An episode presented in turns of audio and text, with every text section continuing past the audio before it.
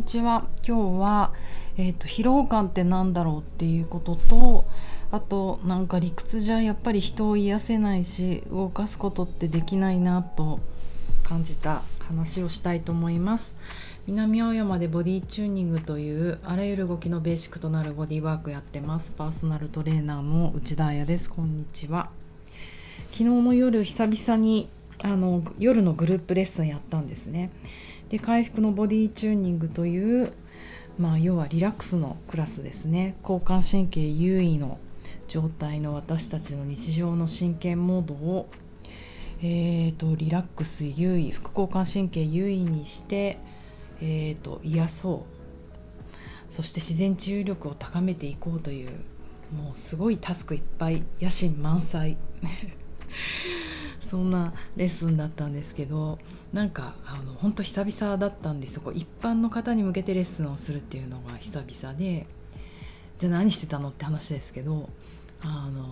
養成コースはあ養成コースというか集中トレーニングをやってたんですね。うんうん、で、えー、っと初めての方もいたり、あと男性もいらっしゃったりして、えー、っとセッティングに結構時間がかかる。だって昨日だってでブランケットひとり下に引くのいちまいいろいろやってごまいろくまい使ったよね。上にもかけたからね。それにボルスターというクッションに、えー、とブロックにアイバッグにベルトになんてやってると、もう本当キャンプ状態になってくるんですよね。難民キャンプみたいな感じなので、いろいろこうテキパキね、あのやっていくクラスの組み立てが考えるのがなかなか難しいクラスなんですが、しかもね狭い空間ですからね。で、えーと、そこでやっぱりいろいろ説明したくなってしまう、うん、慣れない方がいればいるほど、特に勝手なね私の妄想ですけど、男性とかってやっぱり理屈欲しいかなと思って、うん、なんでこれをやってるのか、この時間なんで呼吸してじゅうごふんじっとしてるのかっていうことも不安なんじゃないかなと思って、でやっぱり理屈が多くなれば多くなるんですけど、やっぱりその人の頭の中を動かしてしまうから、うーん癒すことってできないなって思いました。まあ癒すこともだし動かすこともそうだし、なんか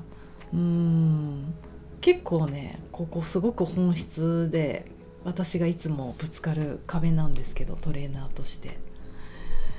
説明したいけど、説明すぎるとその人の体が働かなくなるし、でもね不安なまま動くのもどうかと思っちゃうし、人間だし大人だし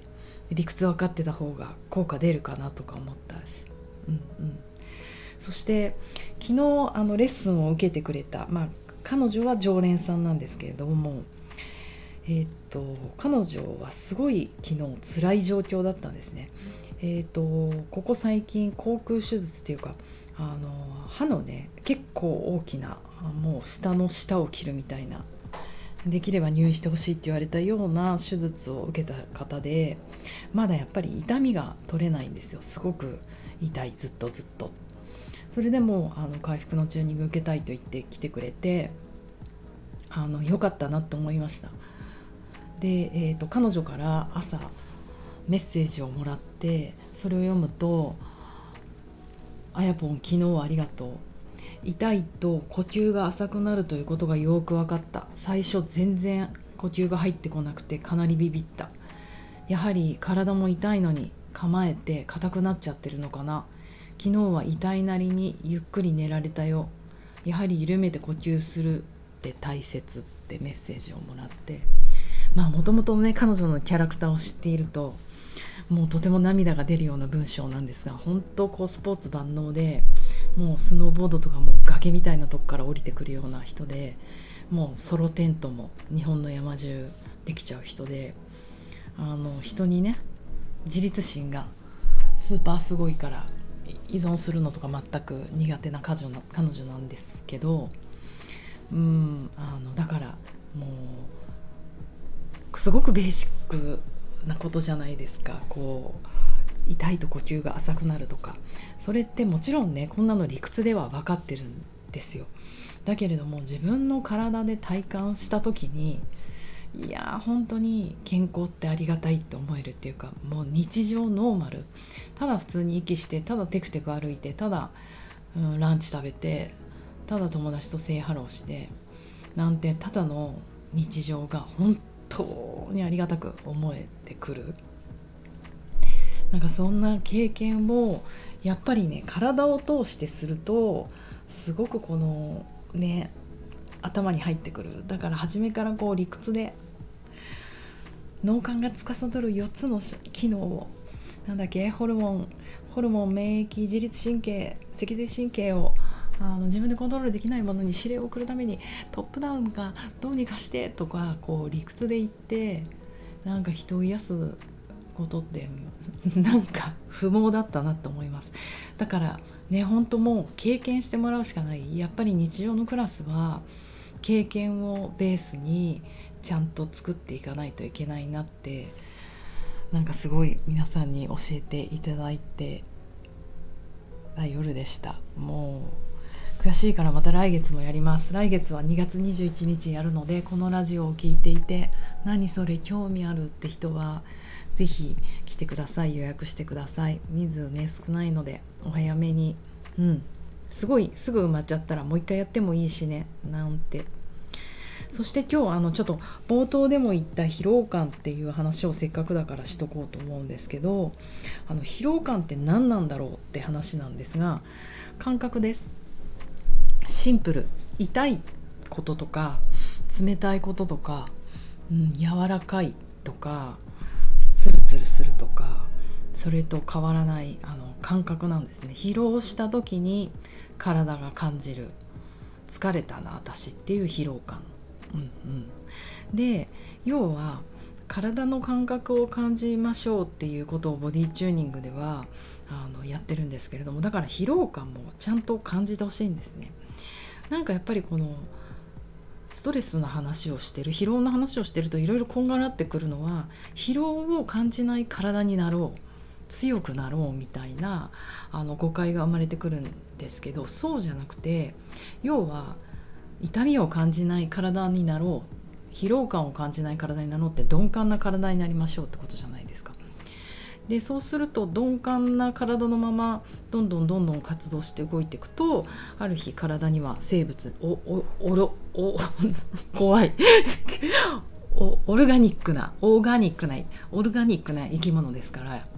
有機物ですからね、マシンじゃないから、そんな永遠になんて動いてられないんですよ。である一つの大きな病気になってしまう、それでは困ると。日々痛みとか疲労感をちゃんと感じて、あ今日休もうって言って、その日の疲れはその日のうちにリセット。それで、えーと、長い目で見た時のあのなんていうの、生産性とか、あの生産性っていうのはお金を稼ぐことじゃなくて、楽しいこともいっぱいしたいですよね。素敵な人にもいっぱい出会いたい、ダンスもいっぱい踊りたい、いい音楽もいっぱい聴きたい、うん、っていう意味の幸せの生産性もあると思うんですけど、それが上がっていくっていうのが大事なことだと思うので、問題はやっぱり疲労感を感じられなくなることなんですよ。私たちの体って疲労をごまかすメカニズムをあのしっかり持ってるんですね。それが動物と人間の違うところで、やっぱり動物って疲れたら休むんですよね。遊びすぎの犬とかあんまりいないと思うんですよね。働きすぎの象とか、うんうん、だからやっぱり人間特有 の, あの体を ご, かごまかすメカニズムを持ってる。でやっぱ人間と動物の違いってその脳の部分になってくるので、人間は脳にそのメカニズムを持っているんですね。例えばそれ何かっていうと、まず、えー、とカフェインとか。耳痛いですよね。今私カフェイン飲みながらあのコーヒー飲みながらお話ししてるんですけど、やっぱりカフェインって疲労感を忘れさせてくれるものなんですよ。あのエナジードリンクとかありますよね。あれもカフェインがいっぱい入ってる、コーヒーももちろんいっぱい入っていると、決して体を回復させてくれるものじゃない。それを分かって飲むのはいいと思うんですよ。もうある、どんな時だって、今日これから舞台、今日今夜締め切り、今日乗り越えて明日は休みだから、この にさんじかん頑張って明日休もうって思いながらエナジードリンクとかコーヒー飲むのいいと思いますけど、毎日毎日疲労感をごまかすためにやってるとやっぱりこれを感じられなくなってくるんですね、うんうん、あとは何があるかっていうと、そうそうそうあのだから体の疲れを感じさせないためにドリンク剤があるんですけど、例えばドラッグとか、なんかいきなりハードな話になっちゃったけど、アルコールとかお菓子とか、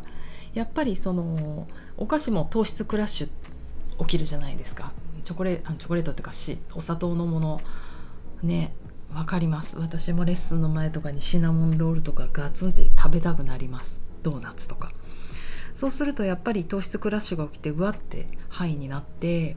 あの元気になったような気になっていっちゃいますよね、うん、でも上がったものってまた下がるのでまた急降下するんですよ。交感神経がバーンって上がってもまたすごい勢いで下がるので、それでよりこう狂ってくる自分をの疲労をごまかすっていう感覚が。であとはアルコール、ドラッグ、お菓子、うーん何があるかな。あとは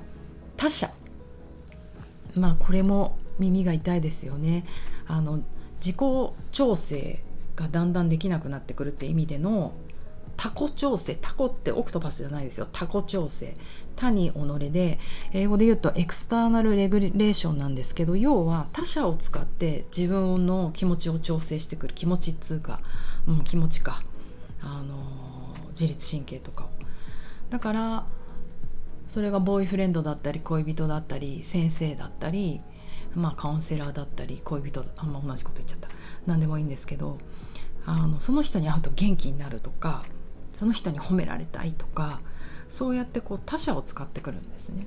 でもすごく難しいのはやっぱ自分じゃないじゃないですか。だからその他者のコンディションによって左右されやすいと。親とかもそうですよね。いつも機嫌がいいお母さんなんてなかなかいなくって、お母さん調子いい時褒めてくれるけど機嫌悪い時全く褒めてくれないみたいになってくると、やっぱりすごく見捨てられ不安みたいなものが出てきて、それはそれでまたあの依存の道に進んでいくというか、うんうん、だからやっぱり話戻しますと、疲労感をね私たちはごまかすためにいろんなものを使えちゃってるよっていうお話でした、うん、なんかまたこの話明日も続いていいのかなと思う。もうちょっと深く話してもよかったのかなと思うので、えっと、今日はこの辺にしておきますが、